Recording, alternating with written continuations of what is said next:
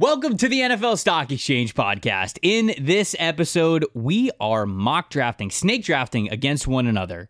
Who is going to lead the NFL in receiving yards this year? I can't call it the wide receiver champion because there's a chance that we get a couple of tight ends here in these top five. But essentially, what we're going to do is go back and forth, snake draft style, picking out of the pool of NFL players who could potentially lead the NFL in receiving yards. Pretty straightforward. We're going to have a scoring system that we'll announce to you guys during the episode. We'll be able to keep score of it. And at the end of the year, see who won. See who was better at predicting who the best wide receivers in the NFL were going to be. So, fantasy football people, what's up? Glad to have you with us on this episode. I'm Trevor Sikkema. With me, as always, is Connor Rogers. Let's ring the bell.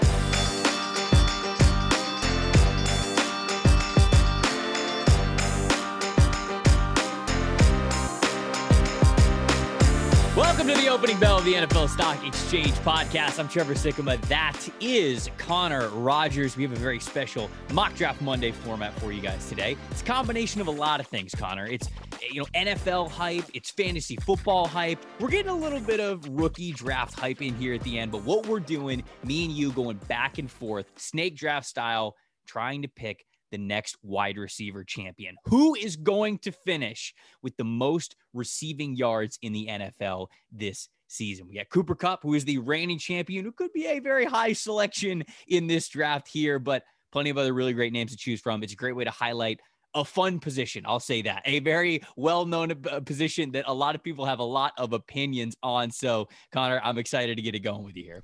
I am too. This is really good timing as a lot of people are preparing for their fantasy drafts. A lot of people uh, want to hear about not just the rookies, which we do a lot of on this show, but the young ascending talent in the league. And I think wide receiver is kind of kind of reigns supreme, being that position where there are guys under 25 that sit amongst the top 10 in the league.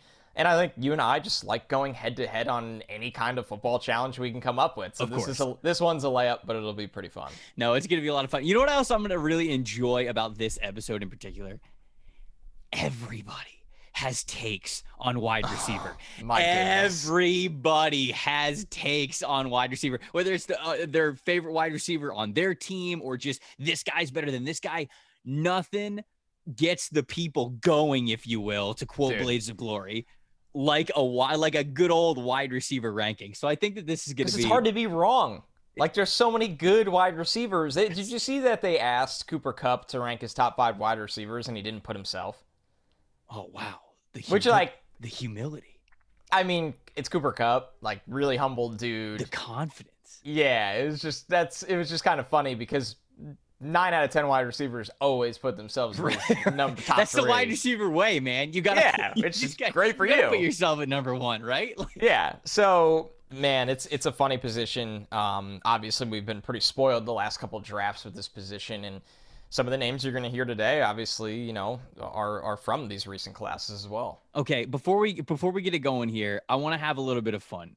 Can you pull up the past wide receiver champions over the last, you know, whatever? Like I've got uh, Pro Football Reference up, and it shows who's won this title over the last couple of years. I just want to go through like this list of names. And see if anybody like super stands out to you, like you remember a certain season. I'm I looking got at- it up. dude 2010 i i totally forgot about this brandon lloyd at Yeah, age sneaky one. 29 won the wide receiver title that year in 2010 that's crazy i totally forgot Well, that that and it's incredible when you look at the Brandon Lloyd sandwich of this. The two years before he won it, Andre Johnson won it. The two years after he won it, Calvin Johnson won it. So in between an inc- like an elite Andre Johnson and Calvin Johnson, Brandon Lloyd won this award. wait a second bro do you know who is quarterback of the denver broncos in 2010 take a guess take a guess Oh man, is it um Jake the Snake or is that too or it no? was, it was not jake the snake but that's i knew too it, late. I, you, you had- you knew it had to be before peyton right it, Yeah, like, yeah, yeah. Peyton It- wasn't which there means yet. it's somebody kind of random. Kyle Orton, brother. Kyle Orton. My Dude. God. Kyle Orton and Tim Tebow were the two quarterbacks of this team. This That's is right. Tebow came in at that this point. is yes. unbelievable. Okay, Brandon Lloyd had had over 1,400 yards. He had 1,448 receiving yards on 77 catches. That's it. Dude, our average that's- almost 20 yards a catch. Insane. This is, is the deal? this is that? Kyle Orton and Tim Tebow's stats that year. Tim Tebow, he only he only started in three games. He had five touchdowns, three interceptions, and threw for 654 yards. So that wasn't a lot. So you go, okay, like Kyle Orton had to do most of the heavy lifting. He did, but Kyle Orton only threw for 3,653 yards. 20 So he only threw touchdowns and nine place. interceptions. So it's like they're only force feeding Brandon Lloyd. Yeah. This this actually might be the uh, the most impressive out of everybody. I, I'm, I'm I'm you know what? Brandon Lloyd's wide receiver title more impressive than Calvin Johnson's. No, I'm just kidding. Calvin almost had 2,000 receiving yards in 2012. Josh It Gordon, yeah. 2013. Least we forget. Yeah. Unreal Josh Gordon era. Dude, the Brandon Lloyd season falls into those weird football things of like, where did this come from? Because the year before that, he only had 117 yards, and he'd never topped. He never topped. His biggest season was 733, so, and that, and he never had a thousand yard year besides that. I don't think so. It's one of those like you know the Gary Barnidge thing. Like Mhm. Gary Barnidge had a thousand yard season in 2015. Before that, he never topped 250 yards. And after that, he only played one more year where he had 612 yards. So, like, it, the NFL is so funky like that. It's kind of like baseball starting pitchers. Sometimes you have guys just like have this insane year, win the Cy Young, and they don't really ever do anything ever again. It, that can be at times the wide receiver or tight end position. I'm scrolling all the way down here because I was like, hmm, I wonder when the last time somebody won the wide receiver award with less than a thousand yards was. 1977, Drew Pearson, Dallas Yeah. Cowboys, 870 yards, won the wide receiver title. And I think that was isn't that the only person to oh no, 1959 before him. So it's like really obviously There's a massive rare. gap. Yeah, but then we get into then we get into like super old early era of football where the very first person to win the wide receiver title, 1932, Ray Flaherty, 350 receiving yards. I mean, Ja'Marr Chase basically had that in one game, Half a month. year. Yeah. Oh my god. And this guy's winning the wide receiver title. I do think it's very interesting that from 1938 to 1944, someone named Don won that award every single year. Don Hutson. Yeah. Don One, Looney. two- wait, Don Looney was right in the middle of it. So it's it's Yep. it- wait, we still we still keep the Don train going. One, Dude. two, three, four, five, six, seven years in a row, somebody named Don won the wide receiver title. And now that name like you never see that name ever. It- And don't If forget, Don want- Maynard won it in 67 from Namath. want your kid to be a star wide receiver. Don. Eh, name him Don. Donnie. Donnie, straight out the womb. Just Dude. yeah, I mean, it's just destined to be destined for greatness. It, it is it is a funny award because obviously it's superstars for the most part, but you do you got the Brandon Lloyd, you got the Josh Gordon season. Um, God, it's what a- traditionally what a, magical year that Josh Gordon season. oh, it was insane. I gotta. It's I gotta generally won by somebody in that like age 26 to 28 range. Cooper Kupp was just 28 when he did it. Diggs 26 the year before. Michael Thomas 26 the year before that. But we are, have some guys this year that I take a stab at that. I Yep. take a little run at that. Yep, we do. Like I said, uh, there there are three guys in this list. The last three winners are the wide the wide receiver champions. You had Michael Thomas in 2019. You had Stefon Diggs the year after that, and then you had Cooper Kupp uh, ha- last year. I mean, all three of those guys could still be selections in, in this draft. And, and and with that being said, let's get it kicked off. Do you want to pick first? Do you want to pick second? I'll give you the I'll give you the the dealer's choice here, whether you want to be first. Snake draft, remember, always snake draft. So if you pick second, you also pick third. Who are you going with here? What do you want to do? Oh man, A lot of pressure. it is a lot of pressure. I'll pick first. Oh, okay. All right. Yeah. I was I'll- I was about to I was about to be mad, but I don't know who you're gonna pick here. I'm gonna pick Justin Jefferson. You come on, man. Yep. Come you, on. you thought I was gonna I take thought you were gonna pick Cooper Kupp. Or okay, no, no. I think if there's anything we've learned about this award, and Kupp is unbelievable, and he's going to be just fine this year. God damn, dude. I mean, we haven't had a repeat since Calvin Johnson in 2011 and 2012. Haven't had a And Ca- repeat since Don. and yeah, and, or Don. Since I Don mean, Hutson. so and Calvin is you know one of one. So I'm not gonna number one overall pick. I'm not gonna pick a, a repeat guy. And Justin Jefferson was the guy I was hinting at, one of the guys I was hinting at when I said this is an award that, you know, guys are 26 to 28. He's 23 years old, and he just turned 23 in June, which is just bananas how young this guy is. And uh, many years, he would have won it last year. He had over 1,600 yards, but yeah. a guy named Cooper Kupp chased 2,000. So yep, yep. I think this is just who Justin Jefferson is. I think he's a target monster. I think he's a great player. I don't think he ever has to come off the field. He's somebody that has flexibility inside and outside. Last year, 68.4% of his snaps out wide and 31% in the slot. I like that flexibility that you can move him around the field, that this is an offense that will move him around the field. I like the matchup with his new head coach and O'Connell there. It's kind of a recipe per, for perfection to have a mammoth year statistically when you look at him being the dude. Yeah. And, and Trevor, like, we know, you know, Adam Thielen has aged over the years, but they also, as we like, all do, as we all do, they also quietly lost another big target monster of that offense in Tyler Conklin, a guy that caught 61 passes last year. So Justin Jefferson, who's already exploded his first two years in the NFL, that that target share can go even higher. So this to me was I don't want to call this a no-brainer because there's so many viable options to pick number one overall, but he was the one I was the most excited about. I it's going to be the Justin Jefferson show this season. It, it really is, and he was also the player that I would have went with first overall if you're picking who's going to finish with the most receiving yards in the NFL this season. You just look at the setup and you mentioned it. Adam Thielen, he's getting older. They're, they lost some other receiving weapons on that team. Justin Jefferson, he's young, but also the way in which he wins is something that really encourages me yeah. for him to continue to have that kind of success. Maybe it's not going to be more than 1,600 yards, but like you mentioned, 1,600 yards could have won that award in many years past. So even if he has that same kind of output, he's going to put himself right there in the conversation. I think the Vikings defense is going to take a little bit of a step back. So I think he's going to be more throwing. They're going to have to eh, continue to be aggressive throughout the entirety of the game. Justin Jefferson is going to be the player who is going to reap those benefits. His route running, his separation, his confidence as a wide receiver yep. are just they're all so incredible at a young age already with his third year in the NFL. So I, I agree with you. I think that Justin Jefferson is a great pick. He's who I would have taken at number one. Number two, it's so funny because you take Justin Jefferson off the board, and my immediate thought is like, okay, who am I going to go with one and two? And I go, okay, these are probably the best two options. And then I go, ah, wait, but I'm leaving this guy on the board. And I'm going to have to say that no matter what. No matter what is the case, I'm going to have to say that. So I'm going to go with Cooper Kupp.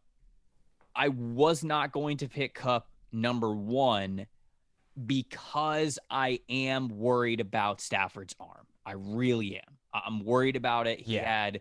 How can he not be? I had he had off-season surgery, and they said that okay, like his arm, his elbow specifically has he's got pain in his elbow, and they thought that it was going to really help him out and he was going to be in a better place as we got to this point this close to the season starting and he's not he's still bothered by that elbow it seems and it just seems like it's going to be something that he's going to have to pay, play with i think stafford himself even said he's not betting on being pain free by the time the season starts. So that really worries me because if you take Stafford off of that team, the depth chart isn't something that is going to wow you. However, I can't not take Cooper Kupp here in the top three selections because of obviously what he did last year, how incredible he is at his craft, how he's going to continue to be one of those best separation artists in the NFL. And when you can be such a great route runner, no matter who's your quarterback, you have a chance to have, well, it's not a chance.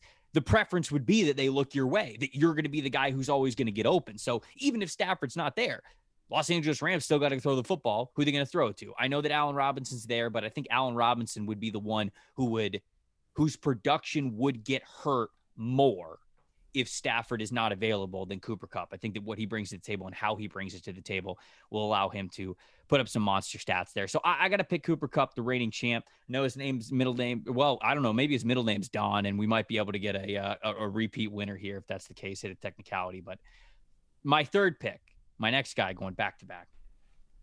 I'm gonna go with Davante Adams. There's so many different wide receivers I could have gone with, but I am so excited. I'm so hyped out hyped up about Derek Carr and Davante Adams being teammates again. Last time we saw these guys as teammates, they led college football in basically every single quarterback wide receiver duo statistic that when when they were Fresno State. It's been a long time since then, but both of them are still in the NFL. Derek Carr is considered a franchise quarterback. Davante Adams is considered one of the best wide receivers in the NFL. It's not like these guys have gone anywhere. So I think that even with some other good receiver options in that offense, you've got Hunter Renfrow, who could be a big target guy. You have Darren Waller it's not like it was in Green Bay where I think Aaron Rodgers was going to force feed Davante Adams no matter what. But it might not play out to be that far away from that, given how much chemistry and history Derek Carr has with Davante Adams. So, with that being the case, I think we're going to see a great year from Carr. We're going to see another great year from Adams. Adams has never won the wide receiver title, but he's been in that conversation. He's been pretty close in really three of the last four years, outside of the year that uh, that he missed some time from being hurt. So we get a full year from Davante Adams. I got to bet on him. I got to think that they're looking his way consistently. Josh McDaniels is going to build that offense around that chemistry that those two guys have. So I'll go Cooper Kupp and Davante Adams for my first two picks here. Really like the Adams pick. I think that, and maybe I, even I'm guilty of it at times. Although I love the trade for them when it happened it, it, he's been so good for so long on the main stage playing in Green Bay that I think we over exaggerate his age. He's 29 and he's going to play most of the season at age nuts. 29 and the type of refinement that he plays with and now the type of chemistry, great chemistry with Rodgers, he's going to have great chemistry again with Carr. That's a guy that should age really well in this league. I mean, he's somebody that at age 30, 31, 32, I don't think there'll be a notable difference with him. So, I, I, like that pick. It's admittedly a pick that I would have made here. Uh, so my first one's pretty easy. Uh, I talk about this guy on the podcast all the time. It's Ja'Marr Chase, rookie season, 81 catches for you know almost 1,500 yards, a big play machine, a built-in chemistry with his quarterback and Joe Burrow. I like Tee Higgins. Um, Tee Higgins is going to always, in a good way, eat into the target share in this offense, but CJ Uzomah out the door and year two of Ja'Marr Chase, a team that I don't think has to overthrow to their running backs. I think we're going to see an uptick in volume coming off 128 targets. I don't see why that number doesn't increase. I don't see, and let's not forget, Trevor, he did not have a great August last year. And there was a lot of concern on the old Twitter machine, which is a little ridiculous, but a lot of concern about Ja'Marr Chase going into his rookie year because of that August. And then the dude exploded onto the scene. And I think one more notable thing is that it felt like he was getting better, understandably, as the season went on. I mean, two of his last three weeks, he went for seven and 125, 11 and 266 against the Chiefs, 11 and 266. I was there in person, watched it, couldn't there believe it. Truly, truly could not believe my eyes. Every single person in the stadium knew where the ball was going. Doesn't matter. There wasn't a single person who could do a damn thing about it. So I've I've picked two outliers to start this off because I've picked guys that are 23 and 22 years old, and as I've said, this is typically a statistical category where the leader hovers more towards being in their prime at 26, 27, 28. I just think those two are special. I don't really think there's any other way around it. And it's pretty cool you got to see that game because when you look at Chase, yeah. watching him in person, um, I got to see him pretty sure his the last year he did play in college, and it's just just no one like it. I, I mean, the releases off the line of scrimmage, how he glides, the big body. Uh, the ability to climb over defenders. It's unbelievable. Was that the game? was that the game that started it for them? Their, their run? Hold on, I'm looking at their schedule right now. That was towards they, the end of the year. Yeah, they beat they beat Baltimore the year. They're the week before that. Yep. Uh 41-21. I would say that that was probably the one. They beat Denver the week before that as well, yep. but it was like 15 to 10. Yeah, the final score was 15 to 10. So I would say that the Baltimore game was probably the one that really was the catalyst. But then you, beat Baltimore and Kansas City. That's back to back weeks. Rest, rest everybody. The week after that, you make the playoffs. And then, the, yeah, pretty nuts run after that. They like quietly blew out some good teams last year. Quietly. Like they they really you know kicked the snot out of Baltimore they twice. Destroyed Baltimore twice. Twice. Twice. Pittsburgh and too. Forty one Pittsburgh. I mean they yeah they had some big blowouts that if they cleaned up some of the letdown weeks, you know like when they lost they lost to Mike White. Um, Well, there's a I mean, couple of come on, letdown weeks. they they almost lost to Jacksonville early in the year. Like if they clean up some of those letdown weeks, they're going to be a machine. A Hall of year. Fame game for Mike White. You can you can count on one Hall of Fame game for Mike White every year. So I mean, there's just nothing you can do about it. Jets Eagles Friday, folks. Tune in the Mike White Show. so before he gets traded for a conditional 2024 seventh round pick. All right. So I got another pick here. Okay. I, I would say, and I want to know your thoughts. I think this is where it turns and becomes a little trickier. Like I, these were the There's a lot so- of options. So right now the board, Justin Jefferson, Cooper Kupp, Davante Adams, and Ja'Marr Chase have gone. Okay. The first four picks. I feel pretty comfortable that that was coming. That's not a big surprise. My pick here is going to be Stefon Diggs. Okay. And All right. All right. now this is a Bills offense that I'm curious to watch it even evolve under a different staff, a, a tweaked staff, right? There's just different people with authority. Now, Diggs is so fascinating because he's gotten to Buffalo and he's exploded. 2020 over 1500 yards, last year over 1200 yards, 166 targets, 164 targets. What does that tell you, Trevor? Josh Allen throws to this guy over and over, and he should. He's always open. He's one of the best separators in the league. So I, there's a lot of um, excitement over Gabe Davis, but I think there's been departures from this offense that yeah, you could now push some targets to Gabe Davis, but you're not pushing Stefon Diggs targets to Gabe Davis. You're taking them from other places. So I think he'll surpass 150 targets again. I think Stefon Diggs likes things that way. I think Josh Allen likes things that way. I do think this team will try to maybe establish a little bit more of a run game this year. But I once again, I'm just I don't have that fear that all these things are going to eat into Stefon Diggs. He's too good of a player. Uh, he's in his age 29 season now, or he'll turn 29 in November, so still 28. And the rapport he has with Josh Allen has taken his career uh, to a totally different level. Uh, Look, he's won this award before and with great reason because he is one of the best in the NFL, no question about it. The, the Bills' offense is only supposed to get better. You're right. Um, they're losing a couple of targets for as much as I like Khalil Shakir getting in there, as much as I like them maybe giving Dawson Knox the ball a little bit more. Jamison Crowder will Gabe- get his. Gabe but Davis a little more. They added Jamison Crowder, but like still, those targets, not all targets are the same, right? That's a great point. When when you're going to replace targets, a lot of times, if if I'm playing that kind of mathematical game, I'm looking at targets that would have been from the wide receiver two, wide receiver three, because Stefon Diggs is going to get his. Right? It- it's not really like a shift in okay, let's get Dawson Knox the ball a little bit more. Let's get Gabe Davis the ball a little bit more. Let's make sure that we get Khalil Shakir or some of the running backs involved. All of that, those are targets that are almost in like one pool. You're not taking the targets from Stefon Diggs and trying to reallocate them somewhere else. At least Nor should a- you. Eh, Right, at least not a lot, because the return on investment, looking Diggs' way, giving him a chance, is is just going to be your best option if it's something that things are all things could when all things are similar. When things are in a vacuum, you always want to go to Stefon Diggs if you if you have that opportunity. So not all targets are the same. So I agree with you on the math. You got to pick Stefon Diggs. He's won this award before and with good reason. I'll I'll end it the same way that I started that kind of rant there. So funny enough, I'm up on the clock now. I got two back to back picks. I would not have picked Ja'Marr Chase next after Justin Jefferson, Davante Adams, and Cooper Kupp. Okay. There's another player that I would have picked above Ja'Marr Chase. Now, Ja'Marr Chase would have been, he was in the conversation. He's in this tier. But the way that I have my draft board for this episode written, I have CeeDee Lamb next. I have CeeDee Lamb next. And that's, and that's a combination of the fact that CeeDee Lamb is so damn good. And I do think that he is just on the cusp of exploding the biggest year that he has had yet in his career but it's also because of the faith that I had in Dak Prescott. You but you go back to 2019, Dak Prescott was number two in the NFL in passing, behind only Jameis Winston.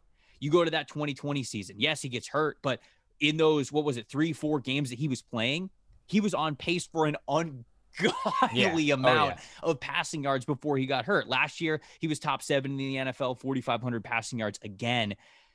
And that's with him coming back from that foot injury. So a fully healthy year for Dak Prescott. I, I really believe. I think that he is one of the best quarterbacks in the NFL. I truly do. When we did our what was it? Uh was it a redraft episode? Franchise player. The draft. franchise player where where we took Dak Prescott very high. You actually the Giants very fifth? high. Yeah. Yes. And people like that that caused outrage. For, yeah, time. people freaked out about it. I I everybody's got their own opinion, and sure. obviously, like we have our opinion, you guys have your opinion. I totally believe that Dak's one of the best quarterbacks in the NFL. I really do. So with that Me being too. said, you know, you you lose Cedric Wilson. Michael Gallup is coming off of an ACL injury, starting things on the PUP list. It is CeeDee Lamb and tight ends and young guys. Like that's about it. Yeah, that, yeah, that, that's, absolutely. That's all we got there, especially with Amari Cooper gone as well. Should have mentioned that right up at the top, just came to my head. All Cedric of those Wilson. targets, so many of those targets are yeah. going to go to CeeDee Lamb. This is an opportunity where you have a guy ascending to number one, where he becomes the best option, that a lot of those targets and a lot of those looks are going to be allocated his way. He is going to get the lion's share of everything in that that passing offense, I believe. So, with how talented he is, the combination of his quarterback, the exodus of the other passing weapons, I think that it's it is a massive year for CeeDee Lamb. I think that he has a really good chance to be the wide receiver champion, especially if we get back to how much Dak Prescott was throwing the ball in the past. And a lot of that also has to go as in line with Zeke's getting older. Zeke's getting less effective, right? So they're less inclined for as much as Dallas is going to continue to have Zeke because they've just proven that's what they're going to do. I think that that is going to they're going to back off on that a little bit. You got to get the ball in your best player's hands. CeeDee Lamb is absolutely one of them. And then the next pick, uh, I'm going. I, I'm going to pick Travis Kelce. I can do that, right? We're talking wide receiver champion, but we're also talking like yeah, I didn't think of it, but yeah, you could do it. Leading the league in in in receiving yards. I'm going to pick Travis Kelce because okay. One, a lot of people would argue he's more of a wide receiver than a tight end, anyways. And two, Look at the receivers that are currently on that roster, man. Travis Kelce has been unbelievably productive, and that's been with Tyreek Hill there. So you're finally breaking up with Kyle Pitts. What do you mean? Uh, what do you mean? You, oh, you you thought that I was going to take Kyle Pitts or what? I mean, he was like your uh, your sworn hero on the draft a player from the last three draft show he did. He was well, the... look. I mean, is my guy and everything. Yeah. But you know, who's who's the quarterback in Atlanta? You know, who's the quarterback you in tell Kansas me. City? So, you right, tell me. Right. I'm not going to bet on Jalen Ramsey once I, said. All uh, all to quote to quote. I love Ramsey. that quote. So you tell me. No, I'm going with Travis Kelce. You see, you've seen the production that he's had even when Tyreek Hill is there. They've got Marquez Valdes-Scantling, Mecole Hardman, Juju Smith Schuster, and they hope they're getting a lot out of Skyy Moore as well. But None of those four guys are as accomplished and have the chemistry that Travis Kelce does with Patrick Mahomes. I, I think, and shoot, I, I, really do hope that I'm wrong here, but I, I wonder if the drop off for Kelce as he continues to age is going to get steeper and sharper just because he is getting into his mid 30s. But this next year here, I think he has a chance to have the most targets, the most catches, the most receiving yards that he has yet in his career simply because of what Kansas City's offensive identity looks like right now and the lack of familiarity, the lack of confidence that Mahomes might have in the rest of the group where he can think, I can always go Kelce's way. So for my fourth pick here, I'm going to go with Travis Kelce. I think he, among the tight ends, I know Mark Andrews is involved, George Kittle's involved, Kyle Pitts would be involved, but among the tight ends, he would be my pick this year to lead that group in receiving yards. And I think that he does have a shot at leading the league in receiving yards as well.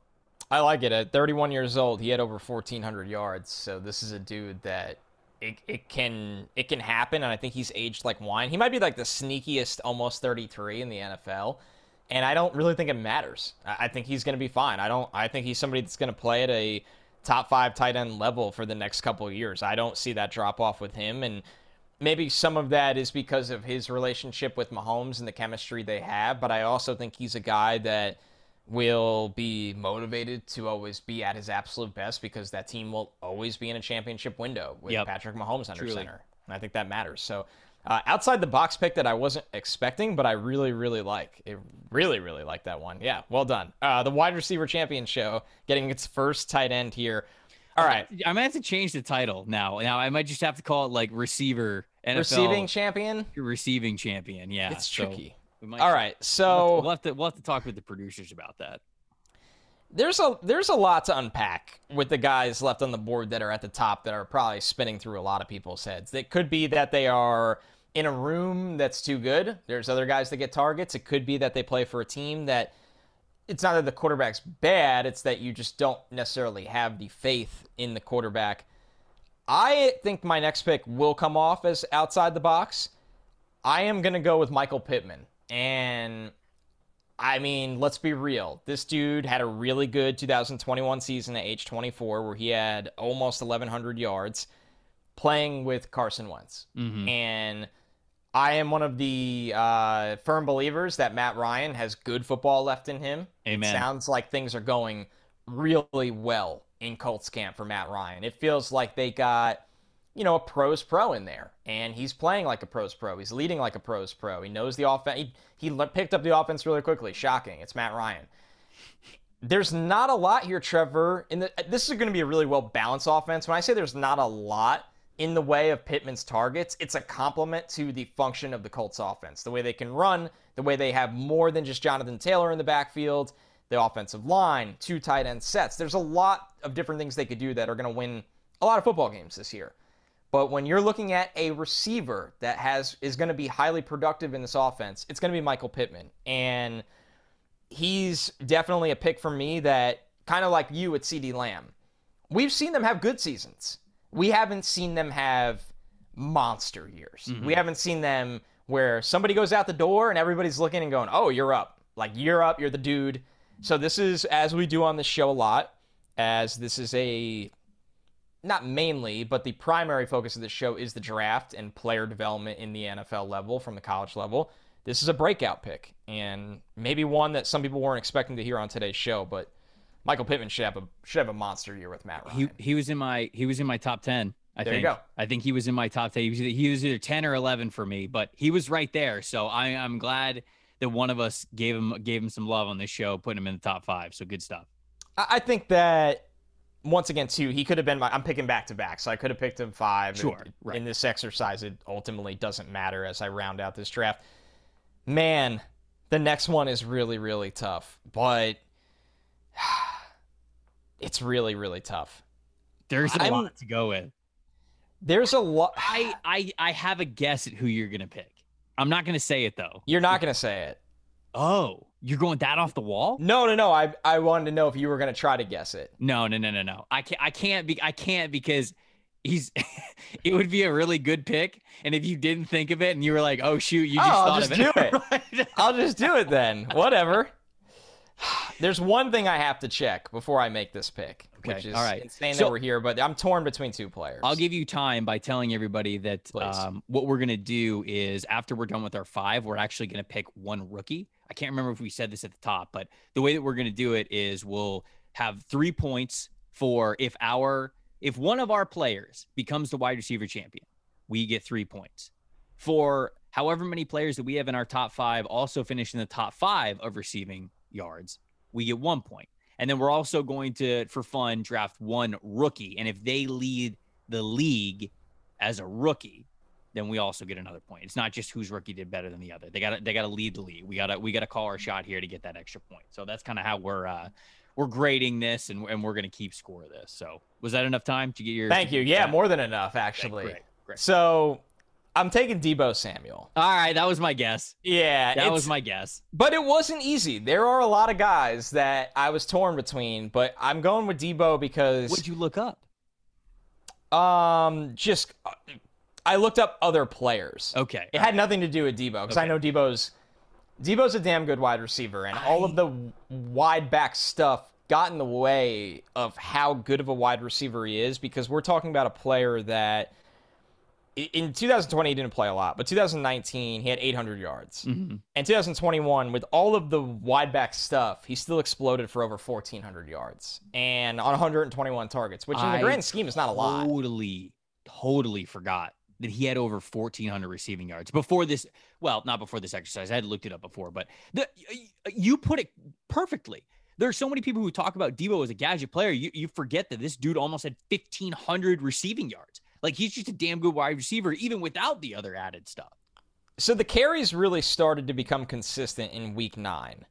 And weeks one to seven, I, mean, he was basically averaging at least around 100 yards a week. Sure, there was a couple like 93, 52, but 189, 156, 100, 171, like mammoth weeks as a wide receiver.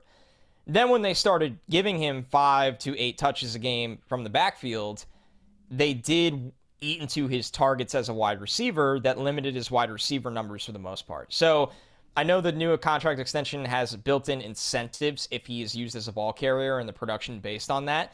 I do think that'll still be a part of the 49ers offense.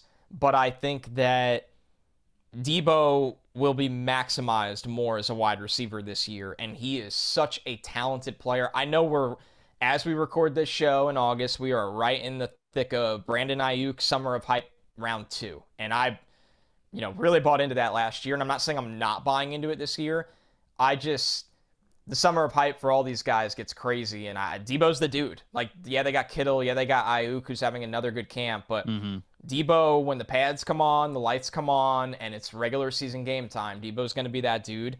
And I think he'll be a little bit of a safety valve to create yards after the catch in this offense for Trey Lance. So Deebo will be a screen machine, and we know what he could do with the ball in his hand. So the yardage is going to be there again for him. He had no. he had to be in one of these drafts. It would have been a sin if he wasn't. Right. No, he was. I I would have picked Deebo. I think as my fifth guy if you would have let him if left him on the board. For my last pick here at number five, I'm torn between two players, and I can debate them out loud instead of in my head. Can I guess them? Yeah, yeah, yeah, yeah. Guess them. Guess them. Tyreek Hill. No. Whoa. Okay. Tyreek is not. Look, I'm not. I'm. I am not sipping the Tyreek Hill Tua is as good as Patrick Mahomes Kool Aid. I'm just not. And with him being in the same offense as Cedric Wilson and Jaylen Waddle and Mike Gesicki, I think that Tyreek Hill is going to play well. But do I think that Tua has it in him to have all of those guys get targets and allow Tyreek Hill to hit the 1,400 to 1,500 yard mark? No, I don't. I'm I'm I'm I'm not picking Tyreek Hill. No, I never was. Okay. Well, like Jeff Ulbrich said, uh, Coke is good, but Coke with a, little, with a little something in it is much better. So moving on. no Tyreek Kill. Uh, you're not sipping the Coke with a little something in it on no, Tua right now. No. Then I'll let you take the floor because I don't want to keep playing the guessing game of being wrong, wrong, and wrong. Okay. Uh, one of them is Courtland Sutton. One of them is Courtland that, Sutton.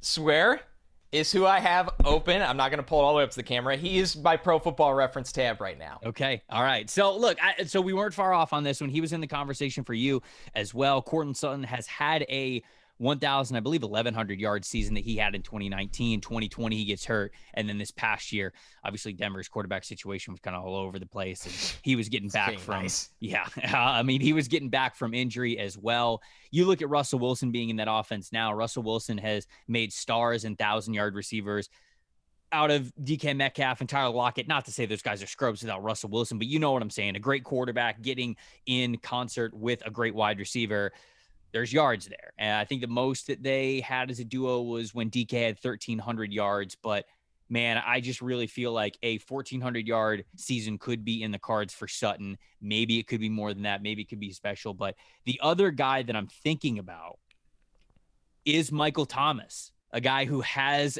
won this award before, albeit three years ago.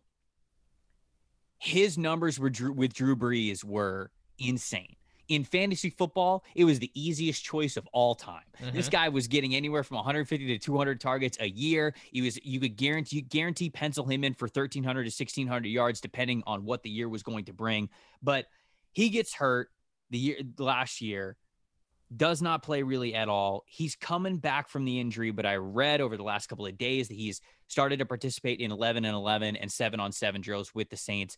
They are very happy with where he is health wise he also seems to be in a good place when it comes to the relationship with the team because there was some back and forth. Okay, like does he even want to be in New Orleans? He seems to be happy, or at least happier than what he was last year.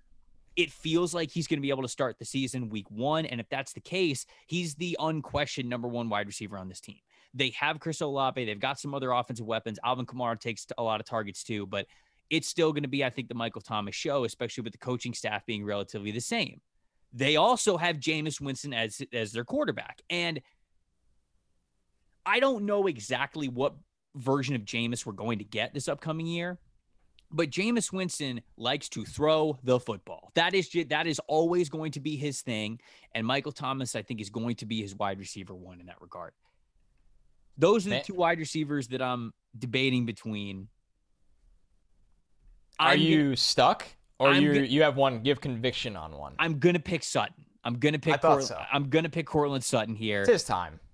just because uh, there is more uncertainty of what Jameis is going to be, what that offense is going to be, what Michael Thomas might be right out of the gate. Is he that same kind of force feed, target hog receiver? Are they going to have him play things that are a little bit different? Maybe half the year is spent figuring out where they can use Michael Thomas best, and that doesn't that doesn't spell out a wide receiver champion kind of a year. So I think that Russell Wilson, I think that Courtland Sutton, they're going to really hit the ground running. This this Denver Broncos offense is going to be really potent, uh, and I'm going to go Courtland Sutton here as my fifth pick.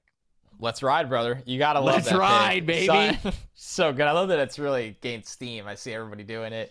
Um, man, I, I like so Sutton. Your Sutton pick was like my Pittman pick in a sense too, Mhm. where it's like, man, I think this is this is gonna be the year. The situation, the qu- having a real life quarterback walk into that room, it's like, oh, this is what this guy can do when the Yep. ball is coming his way on time, accurately. Uh, you're gonna see the best version of players. So. All right, I will read my top five. You will read your top five, and then we each Draft get to pick a rookie. Yep. And following the snake order, you get to pick the rookie first. Damn right I do. Finish the draft. Yeah, I'm a nice co-host. All right, number one for me was Justin Jefferson. Number two was Ja'Marr Chase. Number three was Stefon Diggs. Number four was Michael Pittman Jr. Number five, Deebo Samuel. My top five. I got Cooper Kupp, Davante Adams, CeeDee Lamb, Travis Kelce, and Courtland Sutton. Some guys that we left on the board. AJ Brown. Didn't nobody picked AJ Brown.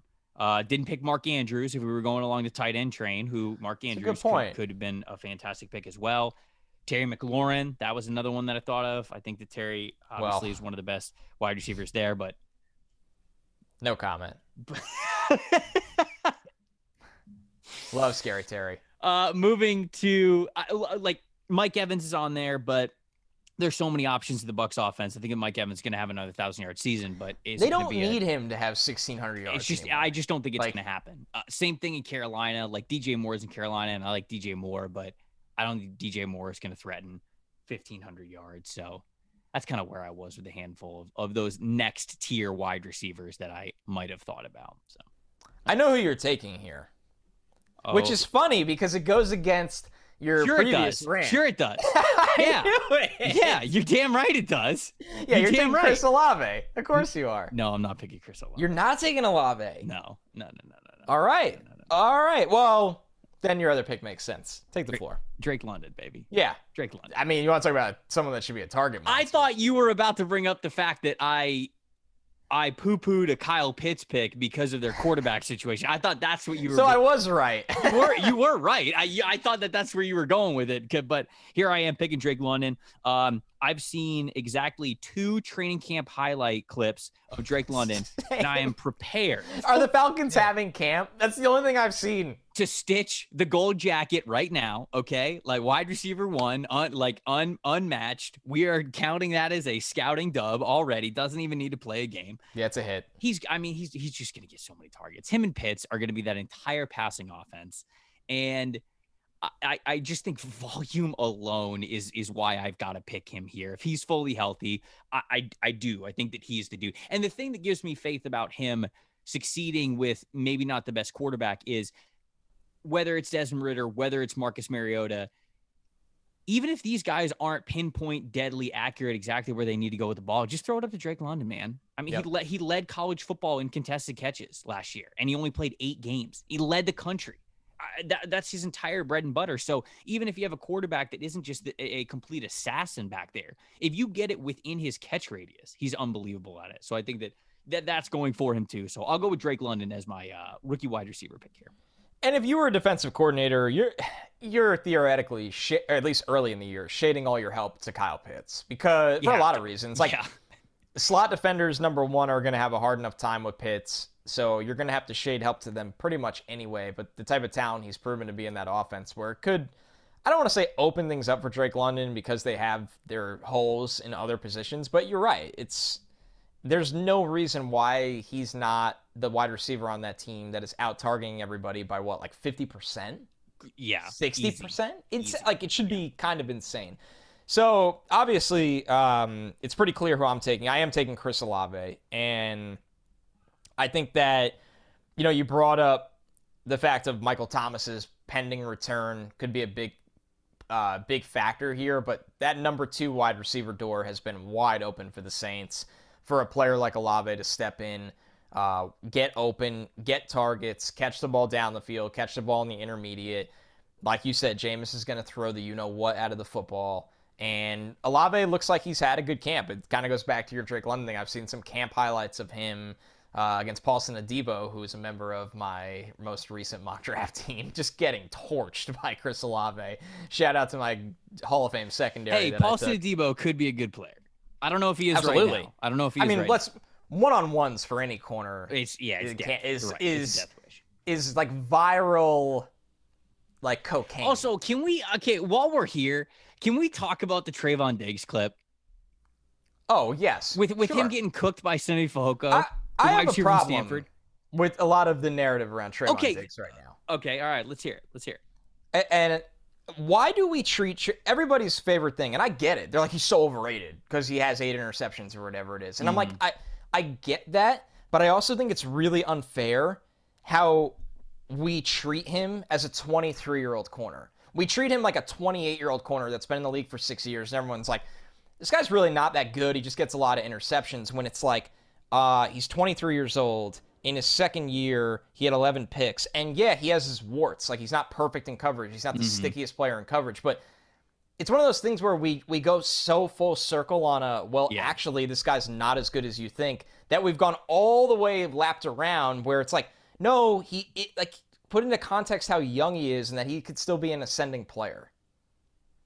I'm with you. I think the Trevon Diggs hate has gone like way too, too far. It's like, gone too far. The context and a lot of it was PFF data, which I I agree. Like the context was good. Like, hey, this guy's not a shutdown corner yet, but right, he's a playmaking right, corner. Right. That's that's good analysis. Right. The he stinks is BS. Like it's it, BS. It, it is. It is funny because a lot of people will counter what you just said by saying like, well, yeah, but uh, like so many people think he's like the best corner in the game. Who? Who thinks who, he's best with the brain the thinks that? Like, like, like who, who is saying this? I think that everybody who would be praising Trevon Diggs would say like, yeah, he's this kind of like off coverage, corner who does really great at reading quarterbacks, jumping routes, going to get interceptions, which are a big part of the game. Yeah, if you're if you're going to ask him to sit there and stick in man coverage and not get burned, he's probably going to get burned by a lot of people. But uh, some people will counter that and be like, "Well, some people are saying like he's the best corner in the game." Who? Who's saying that?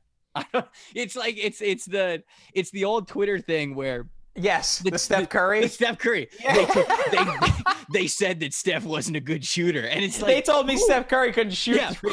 who who said, who said this? Now, there's granted, just always someone yelling into the void. Granted, in like September and October last year, when Stefon Diggs had like six, seven interceptions, like one every single game, yeah, he was getting Defensive Player of the Year hype because the statistics were insane. But then, of course, you let the entire year play out. You go, okay He's given up a lot of yards. He seems to be really overly aggressive. Like, yes, he's getting the turnovers, but it's within context. That does not make him the best corner in the NFL or the worst corner in the NFL. It makes him a stylistic corner who is young and still hopefully getting a lot better, kind of as you said. But I, I didn't I didn't mean to totally go on a Trevon Diggs. Also, I'm glad we did. That training camp clip, people are just frying him for it. And it was not great coverage. It, it was not a good way to play man coverage in that situation.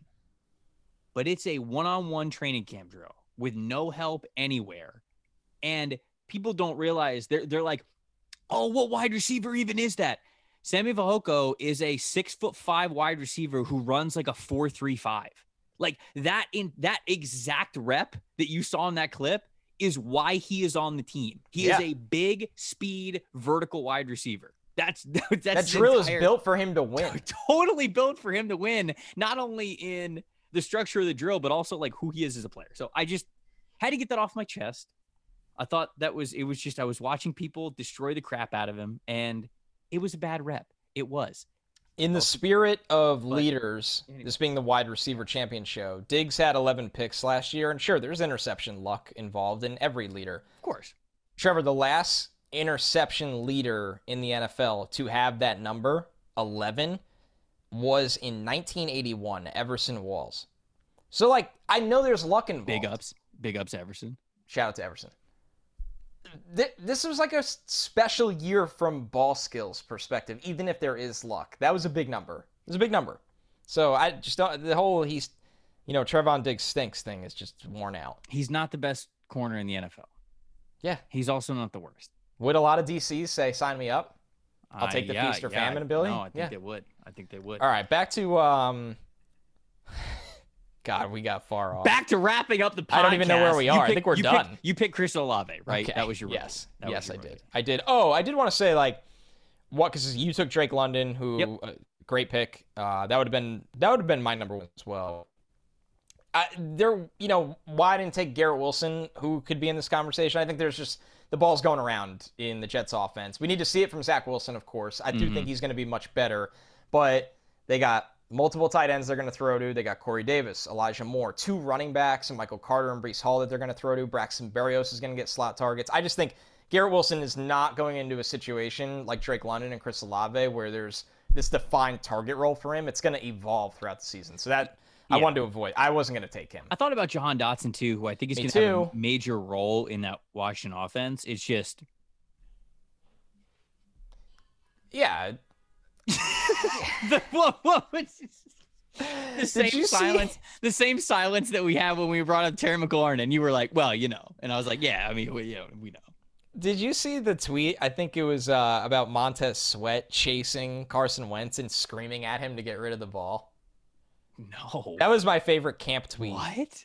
of the. Uh, He's telling him to throw it away. yeah, I've seen it from a couple variations, and here's one from Zach Selby, who's a wash the staff writer for the team for the Commanders. Uh huh. Wentz scrambled to his right before running out of bounds, with Montez Sweat chasing him, screaming at Wentz, "Get rid of it! Get rid of it!"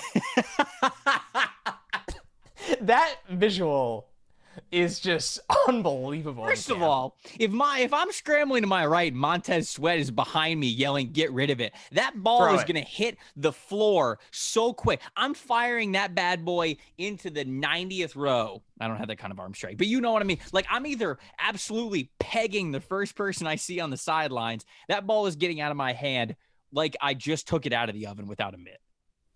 dude, just an unbelievable scene. Fun show. Great show, good show. If we do say so ourselves, great show. I mean, pat ourselves in the back.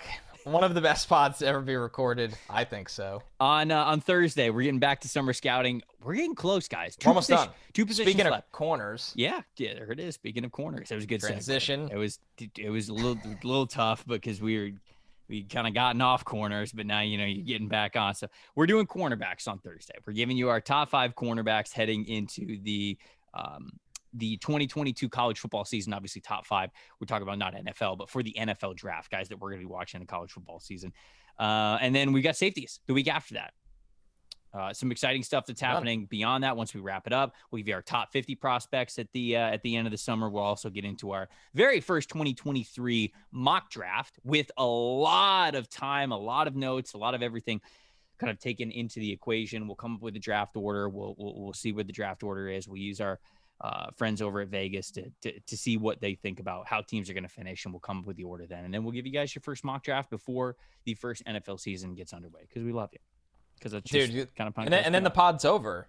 It's done. yeah, and then well, then no more pod. Yeah, And then that was it. We just wanted to prepare everyone for last year's draft, and Dude, we'll do a sneak imagine- preview can- next year's. Can you imagine if we like took the season off? like it, That like would if- be. like if we I mean- like if we were just like, all right, guys, we'll see you after the season, and it was just Yeah, we'll like, get ready for the draft again. We Right. actually should be really careful, you and I specifically, about making jokes like that, considering how our last podcast both actually did come to an end. Uh, Hmm. Which, so maybe that wasn't the most tasteful joke for the listeners that are like, do not take away another podcast. Sorry, yeah, me." we did didn't mean that. We're actually we're not only not going away, but we're going back to three shows a week. Yeah. uh, I believe is the plan right now for us. So Yes, that is Guys are- absolutely correct. So there will be more of us again. yeah, you guys are, are getting rid of us during the season. It's going to be a lot of fun. We're going to cover this uh, league in a lot of fun ways, and we love to hear from you guys too. I know we always say this, but if you hear of cool ideas or cool things that you, that you would love to hear, this podcast is. I'm just letting you guys know, pretty damn open. I, I mean, we have a we have a schedule that we're going to go with. Uh, we're going to have reoccurring segments that we do throughout the season once we get into the swing of things but we are always open to hearing from you guys saying like hey i'd love to hear you know you guys talk about this angle of how to evaluate teams or evaluate where, where teams are in the draft order all that kinds of stuff if you want more updates like that always please let us know um, tampa bay trey connor j rogers on twitter also on instagram you guys can hit us up there for all of your ideas anyways we will see you guys on thursday let us know who you think had the better list or whose list most likely has the chance to be the receiver champion in 2022. I'm Trevor Sikkema. That's Connor Rogers. Thanks for listening to the NFL Stock Exchange.